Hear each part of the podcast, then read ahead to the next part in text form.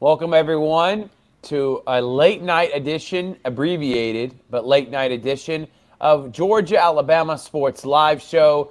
Um, we got a great show in store for you. We're going to be reviewing what just happened the past Friday um, when it comes to high school football, talk about some college football as well. And then we're going to talk about what we got coming up this upcoming week on GAS Live. It's Thrift Barringer and Richard Holdridge, who is doing nine shows in one day, it seems like. He's posting the sports beat with John Freeman, and he's got Ben and, and Travis, and he's got all these Philip Jordan, and all of a sudden he's able to do a show with me. Busy man, Richard. Well, I mean, when you have the SEC championship coming up, I mean, I just got so much knowledge in my brain that I just want to share that with everybody. And you know, if I could just do sports talk radio the whole week for three hours a day, I mean, uh, this is what I live for. Like the great Josh Pate says, the grind is a blessing. It is a blessing, and we have been blessed, and I guess that's where we're start. For uh, well, for one, I hope everyone had a great Thanksgiving. Um, we were able to do the Calvary State Championship game, um, but I, I just wanted to say we haven't done a show um, since last Wednesday. So we hope everyone had a great Thanksgiving and enjoyed your time with your family. With that being said, though, let's go ahead and jump into it, Richard. Um, we were blessed to do our second state championship broadcast in the last week. Uh, the first one was last Thursday, not Thanksgiving, the previous Thursday, which Glenwood took on Lee Scott. And then we just did Calvary. You can throw that graphic up, Richard, against Skipstone for the GAPPS 2A state championship game as Calvary comes up just short. And what was a fabulous game, um, went down to the wire, had some miraculous plays, some incredible catches, uh, tips, tip balls that landed in the hands of Calvary receivers. I mean, it had everything you wanted and more for a state championship broadcast, and I had a lot of fun. I was upset that Calvary came up just short. Um, but it was a lot of fun from high school game they say championship special that we did live on the field to the actual broadcast. Had a lot of fun. So now that we got that out of there, let's go ahead and talk about the game. Richard, I'll let you be the first. Um, just Calvary, three inches from declaring themselves oh, state champions. It was very close. It was is close too close for comfort. We actually thought, in fact, everybody in the stadium thought that Calvary down 21 to 18 was going to punch this in. And really, what was going through our, minds is let's run some clock so Skipstone doesn't have any uh, time exactly. to to try to to try to get a score on the other end. But I was proud of the resiliency. Skipstone could have put this game away. I mean, they were up by two scores, and Calvary came all the way back. And that tipped pass what by Bryson. It was incredible. I mean, it was a it was a missed catch. It was tipped in the air. These tip drills that you you teach and practice. It went Calvary's way. He runs all the way down, and I thought they were going to put it in. But just congratulations to Coach Brunson in his first year as Calvary's head football coach, making it to the state championship. We could not be more prouder for the Calvary Christian Knights and really what they did for this community, and that place was absolute electric. And just to host a state championship on the campus of Calvary Christian, I was glad that we were able to break away from our families during Thanksgiving to call this game on Friday. It really meant that much to us and the community of Columbus to do it. And anytime you get teams in the Tri City area that are still playing football during Thanksgiving week, it's always a good thing. And we're just proud of Calvary, and, and they'll be back next year. What Coach Brunson is building is something special. And this team is, is just going to continue to fight. And I talked to Coach Brunson after, I congratulated him. He's going back to work, by the way. I mean, he's already in the film room. He's already got his players in the weight room. I mean, they're going to work for next year. I mean, that's just the type of coach Coach Brunson is. Yeah, no doubt about it. And um, I said this on Georgia, Alabama. I mean, excuse me, on Georgia, Alabama Sports Live. That's what we're on now. As I'm trying to share this video so everybody can see us, um, that is out there in the wonderful world of Columbus, Georgia. But Coach Brunson, I said this on Sports Visions. Many people doubted him, and I thought he proved everybody wrong. He was great at motivating his players. All his coaching staff, they were on the same page. They had a mission, which was win state. Nobody believed they would make a deep run in the playoffs, heck, even make the playoffs. The fact they were three inches short of winning a state championship, um, I think that's pretty, pretty. I don't want to say miraculous, but I thought it was it was awesome to see that from Coach Brunson. And you know, Luke Zivak was a great game manager, made the necessary throws when needed to. DeAndre Hurd was the every down back that you need to be successful, and I think it was just an overall a great game, Richard, um, to be able to broadcast. Calvary coming up just short. It it was heartbroken. And I was talking with actually Coach uh, Steve Smith, and I said, Coach, and he's the AD there. I didn't think Calvary got a generous spot. And I, I hate when a game and of that magnitude is put into the hands of a human being, which you're, you're saying his eyes is better than everybody else's, and that his eyes are so good, he knew exactly where that player got stopped, which was three inches from the first down markage. It's uh, a tough call. It could have gone either way, um, but it doesn't take away from what was accomplished from Calvary, and they just build off of it now. They got a lot of returning players. They're a young football team. Scoggins is electric, and he's he'll be back. Hurd's going to be back. So expect Calvary to do the same thing they just did this year, but probably with a better record uh, next year. Again, just short. Skip Stone, congratulations. Their quarterback, uh, Miller, who was pretty sensational. He had over 100 yards rushing. He did everything right for Skip Stone, but every time Skip Stone would punch Calvary in the mouth, Calvary come right back and knock them back down. And they were three points away uh, from I, I would think probably pulling off something that nobody else thought they would pull off. Any final thoughts, Richard? Well, yes, Thrift, you mentioned on multiple times during high school game day that it is hard to beat a team twice. And that's what Calvary was trying to do. And remember, Miller did not play. We found out later from WRBL news anchor uh, Phil Scoggins, like he's he said that the starting quarterback for Skipstone Miller did not play in the regular season game against Calvary up in yep. Griffin. And that he was a difference maker. He was a dual threat quarterback. I thought that Calvary's defense did a good job containing him, but he had just an absolute bomb for a touchdown. I mean, it was just just a beautiful pass. I mean, he he could throw the football deep and he could also run with his legs. I mean, he is just a special quarterback. You know, I agree with you, and it's uh it's sad to see him go as a senior, but I think he went out on a high mark and he was able to uh, lead his team to what was almost a state championship win. So, uh, great job by the Calvary Christian Knights in their season. Thank you again for everyone that helped make the broadcast possible. Southeast Restoration, uh, Matt Avery of Avery Tree Care, Master Wall, Grant Smith. We, we appreciate everyone, Barrage Construction, that was able to be a part of that broadcast. From Calvary, though, Harris County came up just short.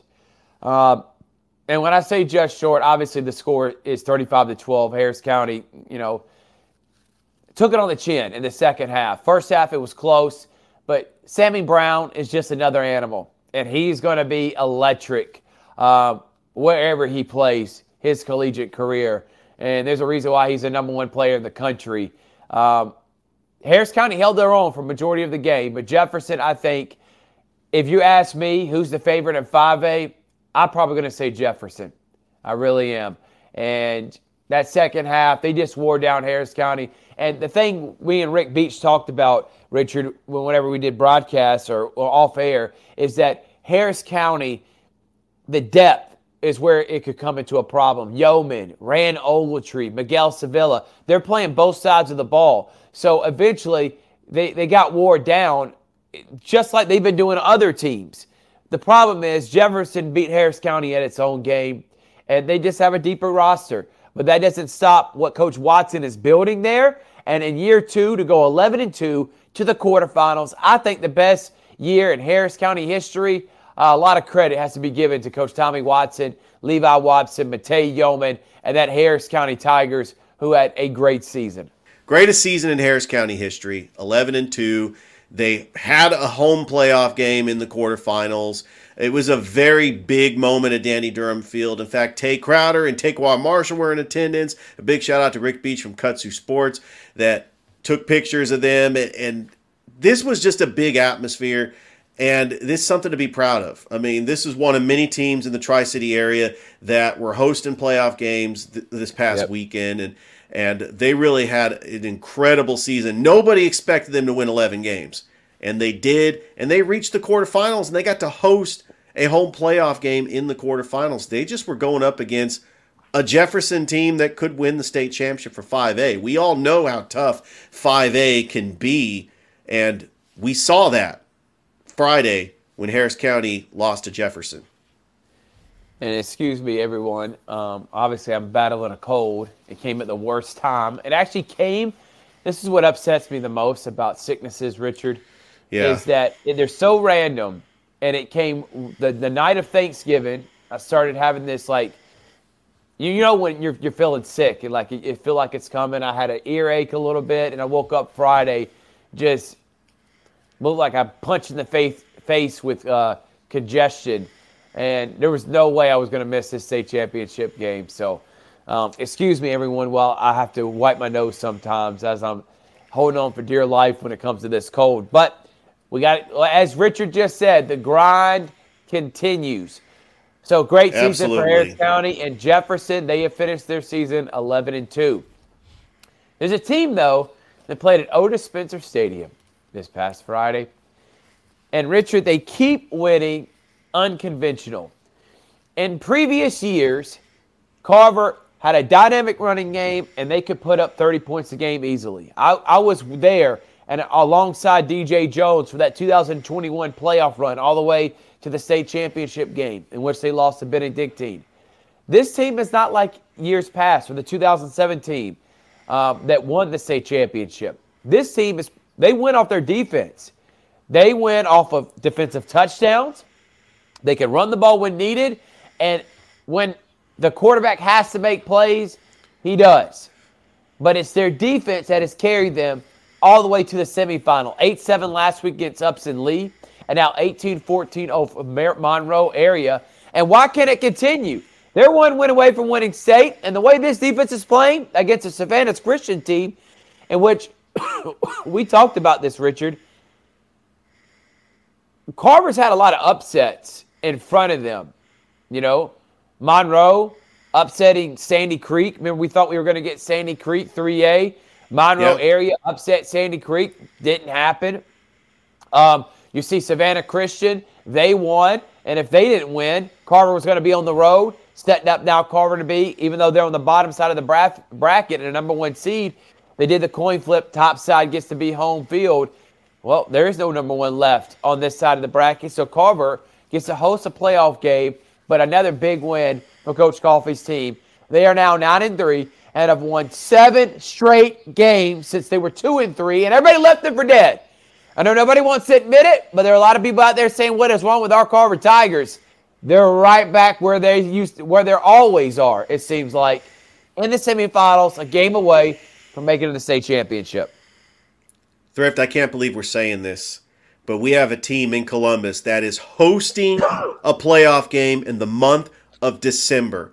Carver is one win away from making that trip to the Mercedes Benz Stadium to be in the championship once again. They got a tough Savannah Christian team, which is in the same region as Calvary Day. All those teams in 3A in Savannah are really good. Savannah Christian was the number two seed because they lost to Calvary Day in the region. Calvary Day's got to play uh, North. Um, they got to play Cedar Grove. Cedar Grove was the runner up that should have won the championship last year, Thrift, because of replay. Sandy Creek, uh, the running back, uh, the, the ref said the running back went over the, the plane at the goalpost. That should have been Cedar Grove's uh, championship. So Cedar Grove is is on a mission to try to knock off Calvary Day.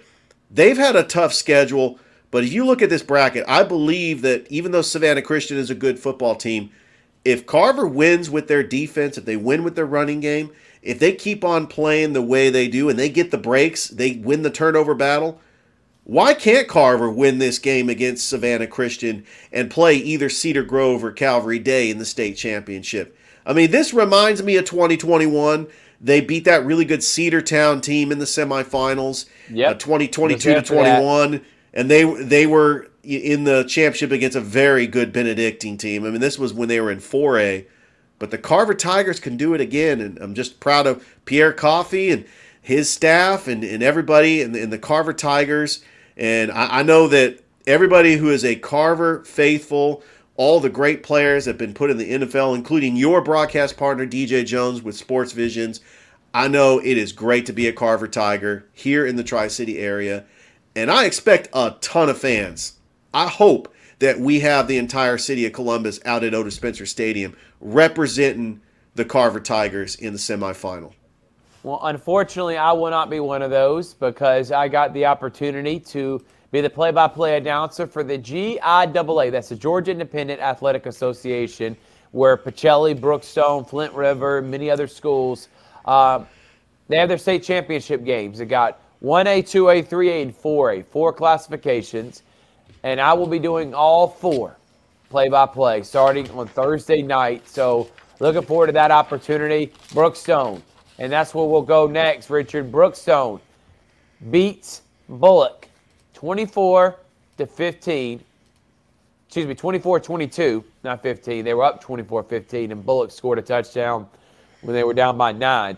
Uh, and Brookstone, the team that, same thing, two and four. Nobody thought they were going to do anything this year. They lost Andrew Alford. They're watching him break records at Central. Uh, Brookstone not going to be good. And ever since that overtime loss to Pacelli, they have rattled off six straight games. And now they are eight and four on the season, and they are one win away from declaring themselves state champions. And that means we'll have back-to-back Pacelli and Brookstone state championship football teams in GIAA. That would be incredible for this city. Rance Gillespie has got this team playing with the utmost confidence, and it's a not, especially at this level. And usually I say this for basketball and baseball, but now I'm starting to say it for football too. It's not about who has the best record sometimes, it's about who's playing the best. And I don't think anybody's playing better than Brookstone right now. To upset Bullock, who is undefeated, and to go on Pacelli's field, a team that you've lost to four straight times the last three seasons, and to beat them and Bullock, and to be now play First Presbyterian Day, which they lost to earlier in the season at Brookstone by 21. All right, 45 to 24. First Presbyterian Day won. First Presbyterian Day was also the number one seed after Pacelli had lost to Westfield the last week of the season. But this is not the same Brookstone team. Okay? Same thing I said about Calvary when they played Kings Academy last week in the semifinals. Yeah, they lost them the first time 27 to 3, but this is not the same Calvary team, and that's why they end up winning. I see something similar with the Brookstone Cougars, but huge win. Going up to Statesboro, down to Statesboro, and beating Bullock 24 to 22, their first loss of the season.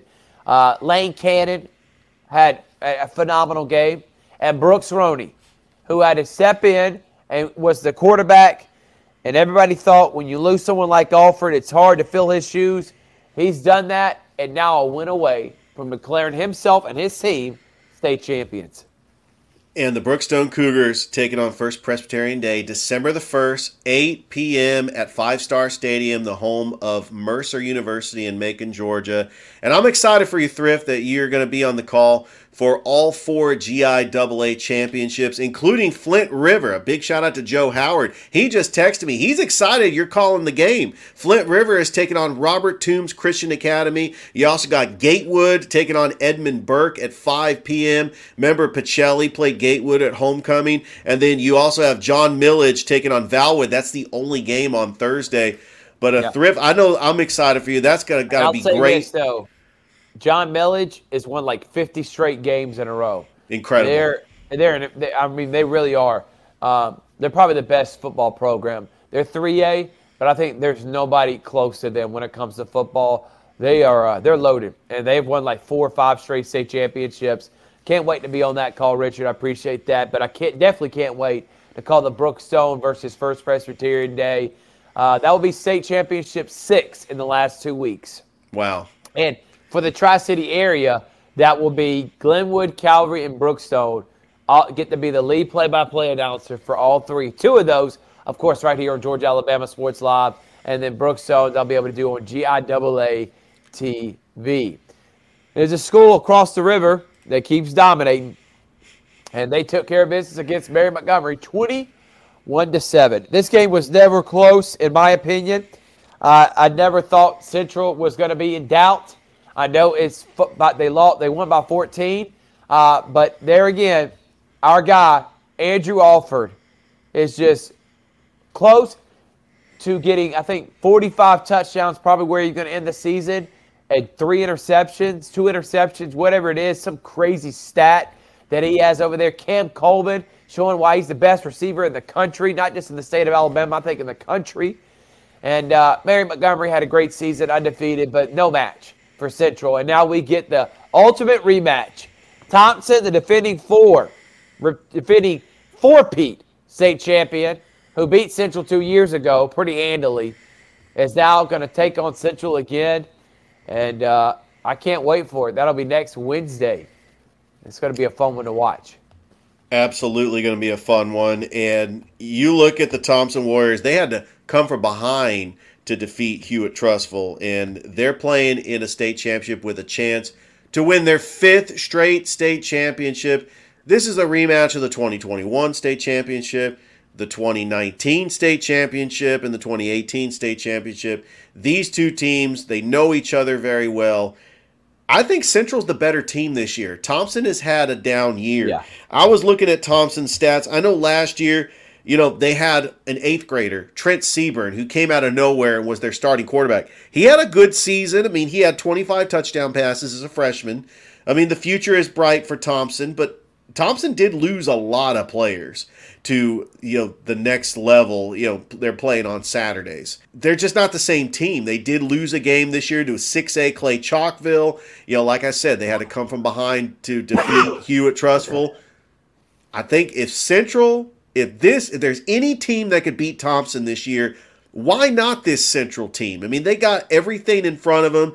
December the 6th at Bryant Denny Stadium in Tuscaloosa, Alabama.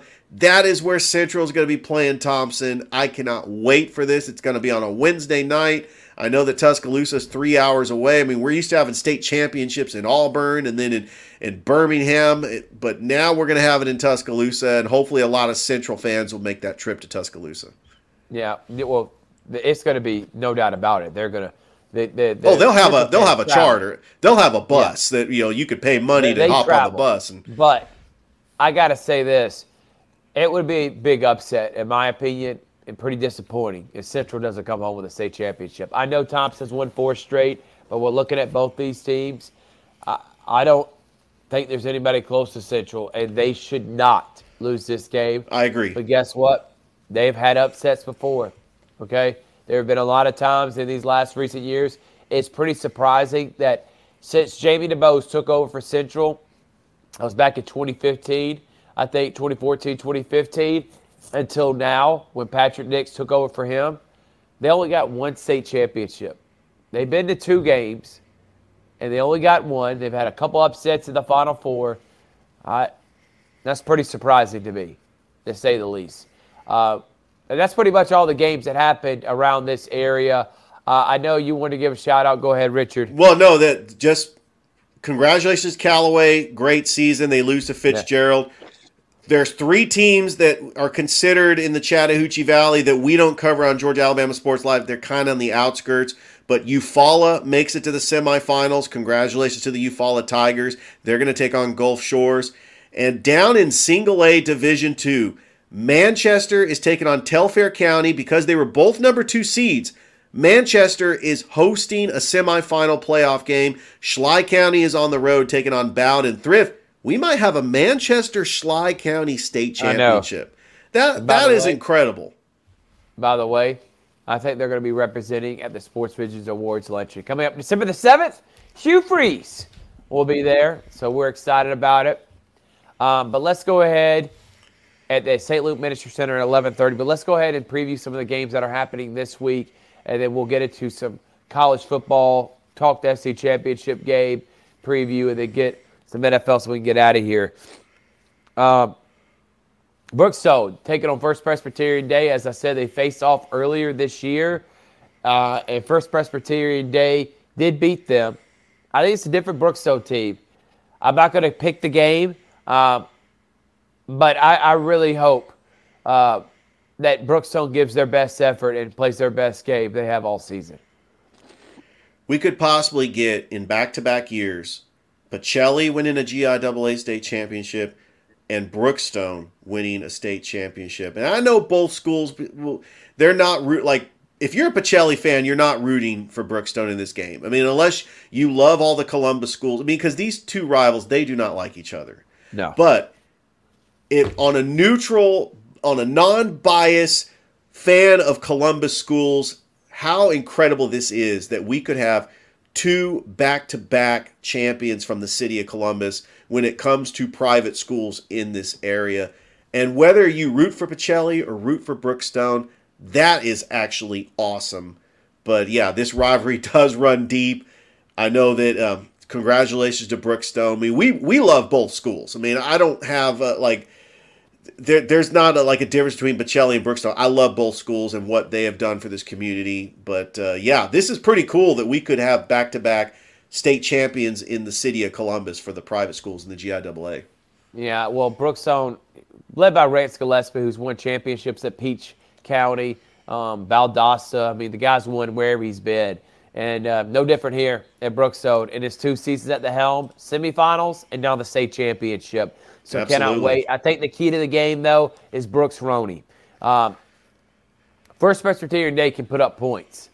So Brookstone's defense got to play lights out, which they have these last couple weeks. And Brooks Roney can't turn the ball over, and he's got to be efficient. If they can do that, which oh, if he can be good, that opens up the run game with for Lane Cannon. Brookstone may be bringing home a state championship title. And we'll we'll touch on Central next week because they play next Wednesday. We'll do another show for them. Uh, but we will talk about Carver as they take on Savannah Christian, who is 11 and 2. Carver 10 and 3. They've won eight straight, excuse me, since their 2 and 3 season. I really don't know much about Savannah Christian. Um, I know they got a big win last week on the road and upset. Uh, but I think the key to the game is obviously for Carver, their defense. If they keep this low scoring, as you see the last two weeks, they've scored 8 and 18. They're averaging about 11 points a game, or no, a little bit more than 11, uh, 13 points a game the last two weeks. But they're only giving up, Richard, about 11. Okay, so that's why they won eight to seven and 18 to 14. So yeah, they haven't scored a lot, but they haven't needed to either because their defense doesn't give up much. I don't think they're going to give up much here either. And I think home field advantage does help them. And I'm going to say Carver comes out victorious at a 17 14, 14 13. Coach Coffey wants this ugly. He knows what his team's strength is, and it's not high flying. If this gets in the 30s or Savannah Christian or late 20s, I mean, 28, 29, around that area, I think that's going to be hard for Carver to overcome. They keep this ugly, and the, and the teens, I think Carver's going to be headed to the state championship game second time in three seasons. This game has got to be within a score like 6 nothing, 7 nothing going into the second quarter. That's how Carver likes to play.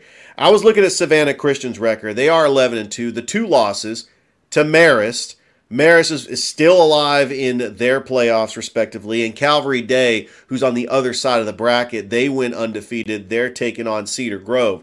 Savannah Christian is a very good team, but to get here, they they had to defeat Peach County in overtime, 48 to 46. Remember, they're the number two seed. Peach County was the number three seed. They right. just squeaked by Peach County. They defeated Morgan County 33 to 10. Then, of course, I'm not going to call it an upset. I mean, they had a pretty decent 42-21 victory over Lumpkin County. I mean, I know Lumpkin County was the number one seed, but Savannah Christian is a strong two seed because of the region they play in. This yeah. is going to be Carver's biggest test. Carver yeah, I didn't is know that about Calvary Day. I think that's a. I can make. I, I agree with you. This is by far the best team I think they faced all season. They faced some seven, eight schools. Absolutely. Christian's good, but I think playing at home keeping it ugly, forcing turnovers, which they've been able to do these last couple of weeks. uh, Carver will can come up victorious. But Absolutely. Savannah Christian, they start. That, Let's say they go up 21 to seven, maybe in the third quarter. I just don't know if Carver has enough offense. And uh, look, this could be the game they explode onto the scene and score 30 points. I just don't think that's this Carver t- uh, team, and I think Coach Coffey knows what type of game he needs for his team to be victorious. I absolutely agree with you, Thrift. I mean, but you really got to get Braylon Jakes in the receiving game. Kobe Caslin. I mean, uh, you got Dalen West, Deontay Childs. I mean, he's been really the bell cow running back all year. Uh, but really, it starts with you know they're they're quarterbacks. But uh, Courtney Kelly, twelve sacks. Tristan Givens. I mean, that defense really stepping up, especially Ja'Cory West. He's got four interceptions on the year. But I've really been impressed with the quarterback, uh, Jacoby Hunter, who's taken over for Matthew Mungden. Remember, uh, Matthew was the starting quarterback to begin the season. Yep. And Coach Coffey put Jacoby Hunter in here. He's made some plays, and you know he had a touchdown when it mattered. They went for two. They defeat Upson Lee eight to seven. Last week, a very close, narrow win against Monroe area, eighteen to fourteen. That's the way they like to play. I think Carver could come out on top and reach their second state championship in three years. How awesome would that be? So tomorrow, we will be at Calvary for Glenwood Calvary basketball game starting at six or five thirty JV. Girls start at six thirty. We're going to be doing the girls game and the boys six thirty then eight. it's a rivalry game in basketball. I know they don't play Oh, each other yeah. in football, but basketball and baseball they do face off against each other. And uh, Coach Purdue, you know, Jonathan Gordon talked a lot of trash. Remember that at the Yeah. uh, beginning of the season? High school game high day. school game Yeah. day. And uh, Coach Purdue came right back at him. So cannot wait to see these two face off. I'll, I'll adjust though. Um, but should be a really good game. Glenwood defending state champions. Calvary made it to the Elite Eight last year, but got a new coach, new team. And now with football season, they're going to be fully healthy. Cannot wait. But I'm even more excited about the girls' game because Michaela Reed for Calvary scored over th- uh, close to 40 points. I think she did score over 40. Ninth grader for Calvary. I mean, the, the talent around this area when it comes to girls basketball is almost better than the boys, in my opinion. Oh, I agree. We And then we on the talked flip about side, that. Yeah. Glenwood has got a, a, the, the, a couple of girls inside that are dominant. Uh, I cannot wait to see Coach Purdue, Coach Norton, and then Coach Purdue, Coach Gordon going against each other. It's going to be a lot of fun. You'll be able to get the coverage starting at 6 o'clock tomorrow on Georgia Alabama Sports Live YouTube channel and Facebook page. Also, on Wednesday, we got a special show. It's a high school basketball preview show. We're going to, we won't touch on every single school because every school, there's 16, 17 schools that we covered in Basketball Media Day. And then there's a girls and a boys program. That's 32 teams we'd have to cover. So we're just going to touch on some of the teams that we think are like quickly, who are the top 10 teams for girls, top 10 team for boys, who are some players that we're going to be on the lookout for, uh, and, and just talk about who are some of the teams that we think could win it all. We're also going to have Ben Hicks, the AD for CVCC, to promote CVCC athletics because on Thursday we got a triple header for you.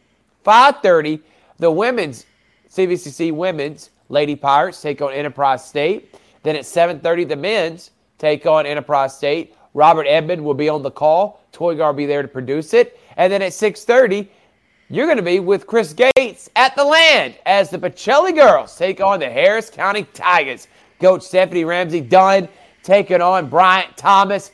That is going to be a great game. A lot of talent from both teams. Harris County's them are, are predicted to win the region again this year in 5A. And Bryant Thomas team last year made it the Elite Eight. They returned everyone but one player, and then they gained three more elite studs like Michaela Hosley and Grace Smith. So, Richard, you'll be on the call for that. While I am also attending other duties, calling the GIAA state championship football game. So, great matchups on that on Thursday. Uh, then on Sunday, we got the Pacelli Basketball Coaches Show, um, which we'll do in person with Coach Corey Black and Bryant Thomas. You can find all this on Georgia Alabama Sports Live. I did want to talk real quick about what happened at the Iron Bowl on Saturday. I knew the game was not over, and I actually had told my girlfriend, I was like, listen, Bama's going to win this game 27 to 24. And that was before the punt and the muff punt, Bama getting it back, and then everything happened with fourth and 31. I just had a feeling Alabama was still going to come back and win that game. We just saw it in 2021. But to see it come in that fashion, it reminded me of Tua Tagovailoa back in 2017 when he gets sacked and then it's overtime. It's second and 27, and he throws the touchdown pass to DeVonta Smith. Jalen Milroe has that bonehead play instead of running for 15 yards to get closer to the end zone. He steps over the line to try to run back to throw a for, illegal forward pass. Throws a loss of down, back him up five yards. It's fourth and 31, and he throws a frozen rope to the back of the end zone for Isaiah Bond. Now, I know everyone's questioning Hugh Freeze, and he's coming out with screenshots saying this is the defense that should have been played. You don't give a quarterback that much time. You got to yeah. rush after him, make him run. If he thinks he can out Duke 11 Auburn football players to get 31 yards, let him try it. That's better than 101 in the back of the corner, which it was just, it's typical Auburn. But I'm not negative on the outcome. For one, selfishly, I wanted Alabama to win because I'm going to cover the SEC championship game for Sports Visions.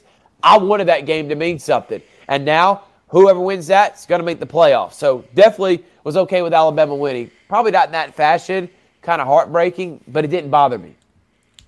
If you're an Auburn fan, recruiting wise, the atmosphere was electric. That you have a recruiting pitch now. You said, look how close we were. Now, if we have you, you're going to take us over the top to another level. This is the worst, and I know many people have said it, and I agree with it. This is the worst roster Hugh Freeze is ever going to have as his as the head coach of Auburn. No doubt in my mind. I think it's more we're looking back positives. You play Georgia and Alabama down on the wire, and you could have won both games. Negatives, you got shellacked by A&M, who fired their coach. You got uh, bullied by New Mexico State at home. Uh, Ole Miss, you came up just short. Again, Ole Miss, Alabama, and Auburn. I mean, Ole Miss, Alabama, and Georgia, three top 12 teams. You came up just short. And then, of course, getting dominated by A&M, New Mexico State, and LSU on the road, which that that's okay. Um, but I don't think there's really much negativity. I think Auburn's going to make some maybe some changes when it comes to their one of their coordinators. I think they have to keep Ron Roberts. Outside of the, what happened, I thought his defense did a great job all game, and I expect um, Hugh Freeze and Auburn to be back to being competing for hopefully SEC championships here for years to come. Great game, had everything you wanted. Ugly game, uh, but Alabama this time having some luck of their own when it comes to playing in Jordan Hare Stadium.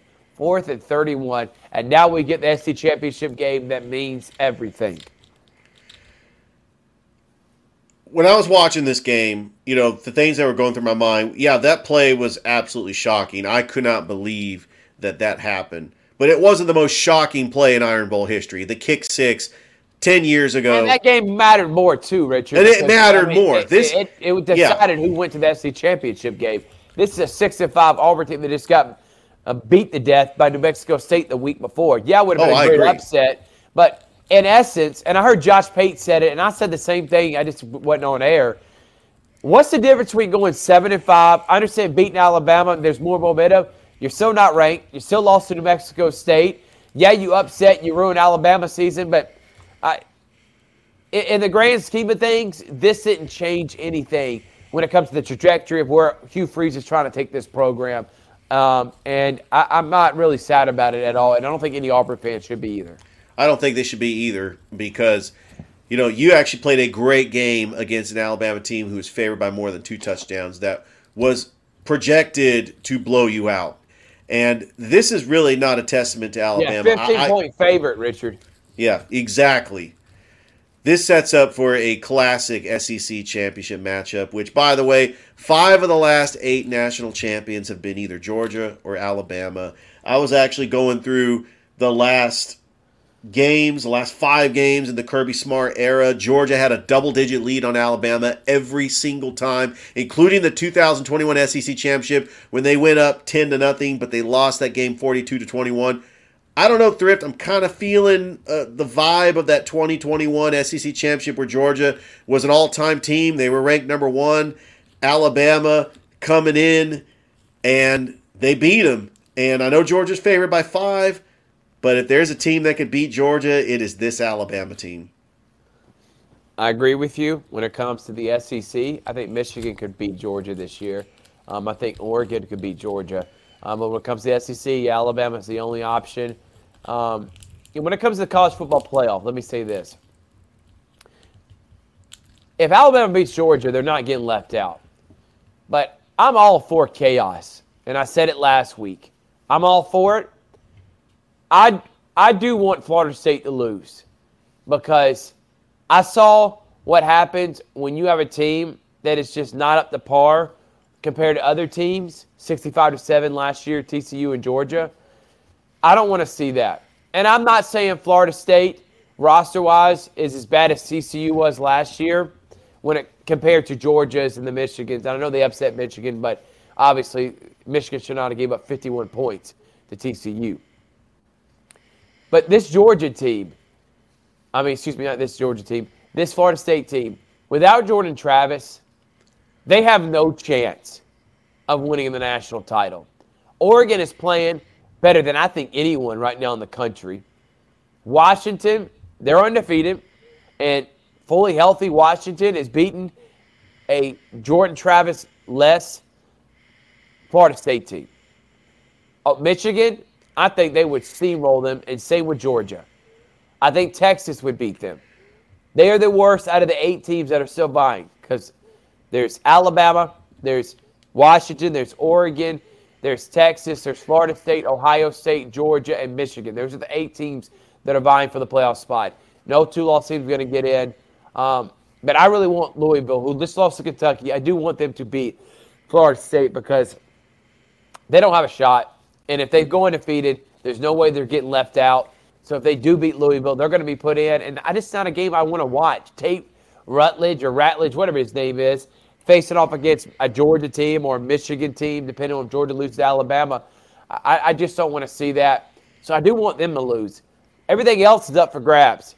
So if that does happen, let's say Alabama beats Georgia, Florida State loses to Louisville. Okay, now you got Alabama in. Michigan's obviously going to beat Iowa. And whoever wins Oregon, Washington, which I'm thinking on a neutral field, Oregon's winning that. So let's say it's Alabama, Oregon, and Michigan. That last spot is going to be up to a 12 and 1 Washington, a 12 and 1 Georgia, and a 12 and 1 Texas. If they win the Big 12, who gets put in? Is it got to be Texas, right? Because they beat Bama. But then how do you leave back to back Georgia who, let's say they lose by three to Alabama, their only loss is to Alabama in a neutral field. How do you lose it, leave them out? Um, it it is going to be tough for the committee. And let's say it, everybody wins except for Oregon, Washington. Let's say out Georgia wins, uh, Oregon wins, Washington, Alabama out, Florida State wins. So now you got Florida State, you got Texas, and you got Ohio State that are vying for that last spot. I, how do you leave Florida State out if they're undefeated? On the flip side, Texas is a better team. I think got the better wins, the better resume. I know they got one blemish, but how do you leave them out and not put them in? It's going to be chaos. I'm rooting for chaos, and this is the first time in the playoff era since 2014 in which we don't have four definitive teams. Like last year, we really only had three teams, and then TCU got put in, Ohio State got put in. The year before that, Cincinnati was de facto. There was no one else. Uh, were you going to put in a two-loss Alabama team last year? No, you weren't. In 2021, uh, who are you going to put in over TCU? You're going to put a two-loss Ohio State team? Not going to happen. So this first time since the inception of the college football playoff in which we could have a decision where at the end, do we get the four teams right? That year they lucked into it, and they did because they put Ohio State in.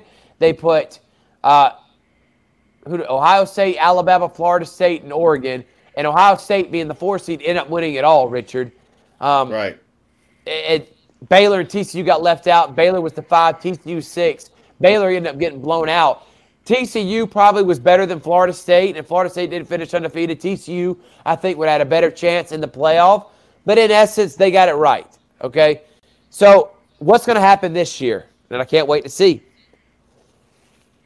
Oh, I can't wait to see either. I mean, and we'll we'll have to find out. I mean, we have some great conference championship matchups coming up as well. Oregon, um, Washington. That's going to be on Friday. I mean, that's Friday gonna, night. Kirk Herbstreit, Chris Fowler on the call. ABC.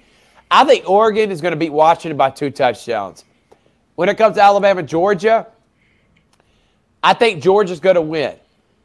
But I have an eerie feeling, like it, like you said, like it's 2021, and Jalen Milroe, if they put him in, in position to succeed, why can't they?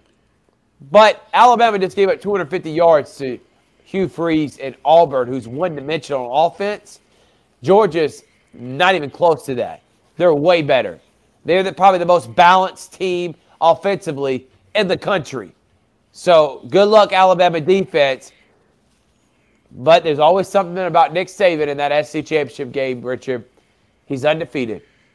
He won in 2001, 2003, Oh, excuse me. He's got one loss. I stand corrected. I said that on Sports Visions. He's 2003, 2001, 2003.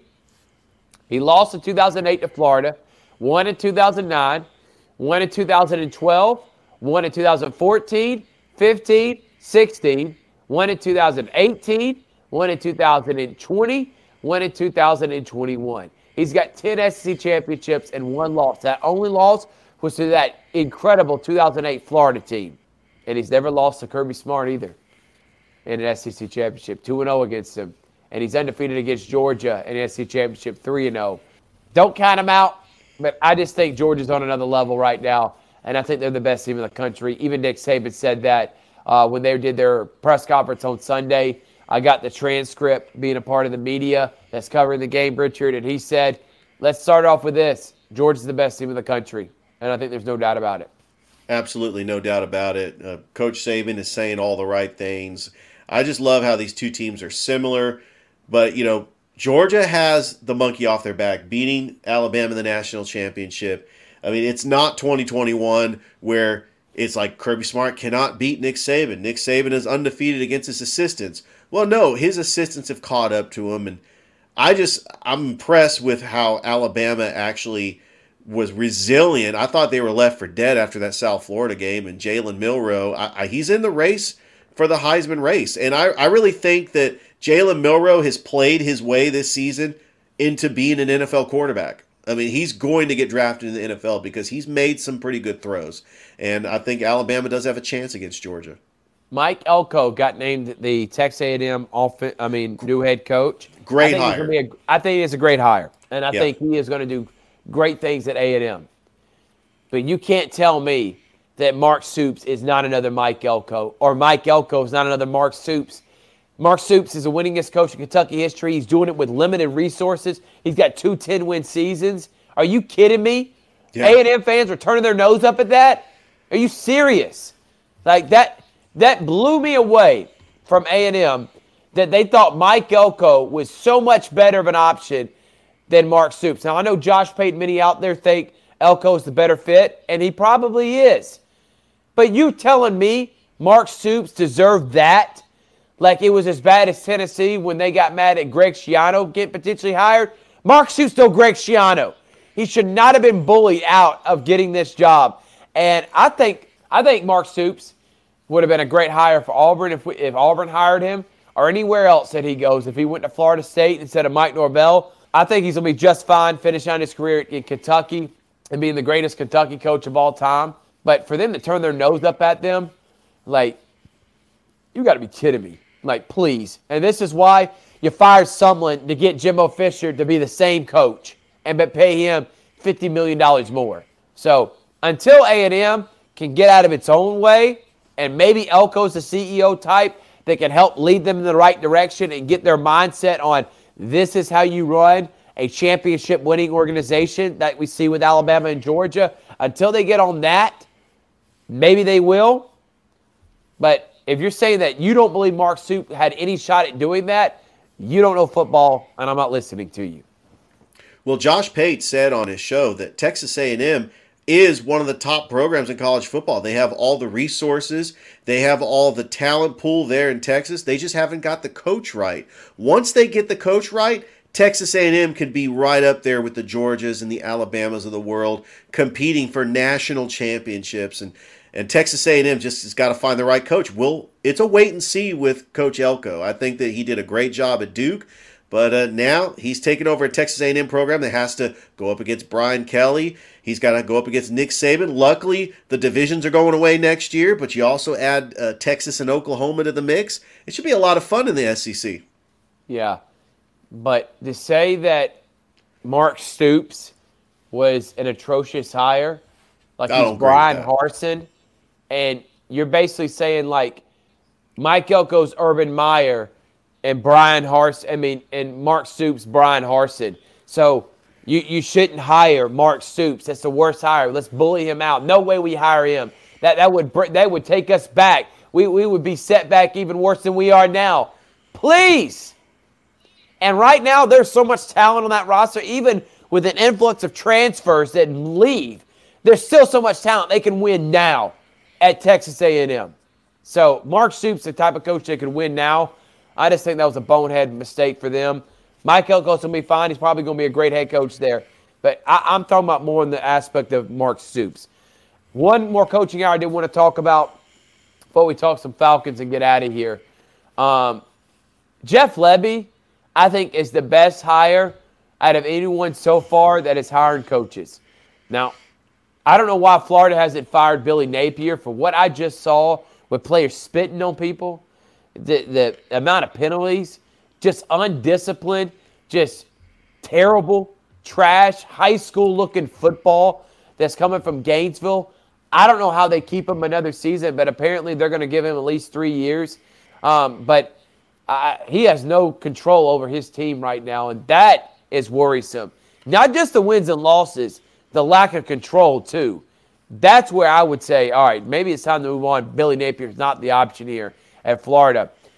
But Jeff Lebby getting hired at, at Mississippi State, offense coordinator at Central Florida, then Ole Miss, and then Oklahoma. He's had top five offenses at all three spots. He's a top three offense this year and scored over 60 points three times for Oklahoma. He took Oklahoma's offense from the bottom half of the league to one of the best in college football this year. There's some bad blood between him and Lane Kiffin. I don't think he left on the best terms. I can't wait to watch that Egg Bowl. Oh, and oh, yeah. Lebby is a heck of an offensive mind. And Mississippi State realized we've been successful when we've had offensive minded head coaches. Dan Mullen, Mike Leach. Arnett trying to come in and literally change everything that they've been building the last four seasons to go to pro style. He, he dug his own grave by doing that. I Jeff agree. Lebby, I think, could come in and win Mississippi State immediately. I know Will Rogers is transferring, but give Lebby time. I see him being like another Dan Mullen, to be honest with you. And I think he'll be at Mississippi State for five or six years before another big job calls. I think that is an incredible hire, and it's the best so far this offseason. And I believe Mississippi State could get back to the level that Dan Mullen got Mississippi State to, where they had a number one overall ranking and they had Dak Prescott as their quarterback. Yeah, 2014. I remember that. Yeah, that was a great year. Uh, and, you know, they did lose to Georgia Tech in a bowl game, but that's neither here or there. But Mississippi State could get back to that level, and I think that uh, Lebby is the coach to do it. Jonathan Smith to Michigan State, I think, is a really good hire. He did a great, he did uh, wonders with that Oregon State team. Rebuilt them from one and eleven to the last couple seasons being competitive, and uh, I think they're really close to beating Oregon. I mean, Washington this year finished nine and three last year, eight and four. Then that's a big hire. Watch out for Urban Meyer. I feel like he may land somewhere. Had a rumor that Jon Gruden might take the Indiana head coaching job. Jon Gruden, he just can't keep his name out, can he? I wonder I, if I they think... would take the risk that, that it Think about Jon Gruden, who would turn his nose up at Tennessee, a job that everybody thought he would want to go to, and now he's subjected to being happy if, he, if he's even given the chance to coach at Indiana. But we'll see how that plays out. Transfer portal also coming up. Uh, you got after bowl this week. Monday. Yeah. So coming up, is not this Monday, next Monday. Next Monday, and we also have National Signing Day as well. The early Yeah. period for So National transfer Signing Day. on Monday, National Signing Day early, which is basically signing day on Wednesday. Cannot wait. We'll we'll have that. We'll have a special we'll do on recruiting next week. Can't wait for it. But we got SEC championships and other championships to play out the rest of college football. Rankings on Tuesday, final rankings on Sunday. Atlanta Falcons get a big win over the Saints, and they did it despite Desmond Ridder trying to blow it. Oh, Again, another interception near the goal line. If they had anybody that was competent at quarterback, they win that by three touchdowns. If they had anybody else at quarterback that is just a top 15, not even, I'm not even asking top 10, top 15 quarterback, a Josh Dobbs, for Christ's sake, who's top 25. You give the Falcons Josh Dobbs. They're five and six now. With Josh Dobbs, they're at least seven and four, eight and three. Heck, they may be nine and two.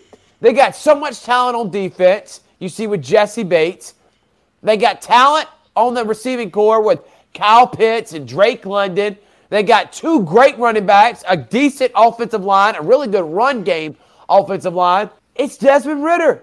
I'm looking at Arthur Smith like, how could this is, I know it's terrible, but I don't trust anybody that looks like they're 30 years old when they're really 25. And if you look at Ridder's face, he's got a face that he's way more mature face looking wise than his age is.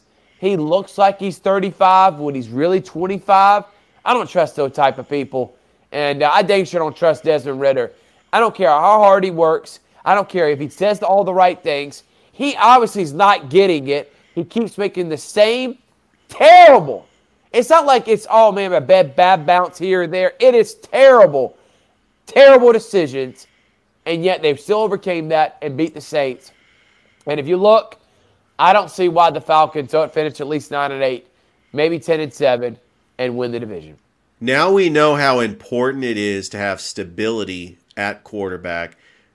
Atlanta had it from 2008 all the way to 2021 with Matt Ryan. And Right. now they're having a quarterback carousel. Last year was Marcus Mariota. This year it's Desmond Ridder. We don't know who the quarterback's going to be next year. I mean, they might even draft a quarterback. There's talks that they could get a, a trade for Justin Fields because Chicago is not happy with Justin Fields. I mean, anything is better than a quarterback that purposely blows games, turning the ball over in the red zone. I mean, I've seen this narrative before. I was not comfortable in that game. Yeah, the score was 24 to 15, but when it was 21 to 15, you know what was going through my mind, Thrift? I actually thought that, oh yeah, the, the Falcons are going to lose this game 22 21. They're going to find a way to lose this game because they're going to give the ball back to the Saints. And even though the Saints haven't scored a touchdown yet, the Falcons held them to five field goals they're going to lose this game. But they proved me wrong because they did run the ball with Tyler Allgeier and Bijan Robinson. And Younghoe Koo kicked that field goal to make it a little bit more comfortable, and they win the game 24 15. Hey, a win is a win, but we look at that, and Desmond Ridder, two more interceptions. Now they play the New York Jets on the road, and Tim Boyle. I mean, let's try to get a win there. But as for now, the Falcons are in first place. But they do play the Jets next week, so. yeah. And watch Tim Boyle. It's so bad for Falcons fans, who is just terrible as a quarterback from his college career to his pro. Watch him have the greatest game in his life. Will Levis did. He had four touchdowns against the Falcons. and he's been trash ever since. I mean, Unbelievable. it's the Atlanta Falcons, man. It's being an Atlanta fan, no doubt about it. Well, we want to thank everyone that has tuned in today. We've had a lot of fun. Can't wait to see the rest of high school football playoffs. Can't wait to be on those broadcasts. Make sure to watch tomorrow. You got Glenwood Calvary. Wednesday, our Georgia Alabama Sports Live high school preview show, basketball preview show, and we'll have Ben Hicks, the AD of CVCC, join us. Thursday, we got Pacelli, girls gets Harris County, and we also got CVC men's and women's all on Georgia Alabama Sports Live YouTube and Facebook page. And then Sunday, the Pacelli Basketball Coaches Show. So jam packed. Next week we'll continue grinding, And then before you know it, we'll be here with the Christmas tournament, the Border Wars tournament. A lot happening on Georgia Alabama Sports Live, and we are excited for every bit of it. From Richard Holdridge, I'm Thrift Barringer saying thank you so much, and we will see you on Wednesday for Georgia Alabama Sports Live show, and tomorrow at 6:30 for Glenwood and Calvary.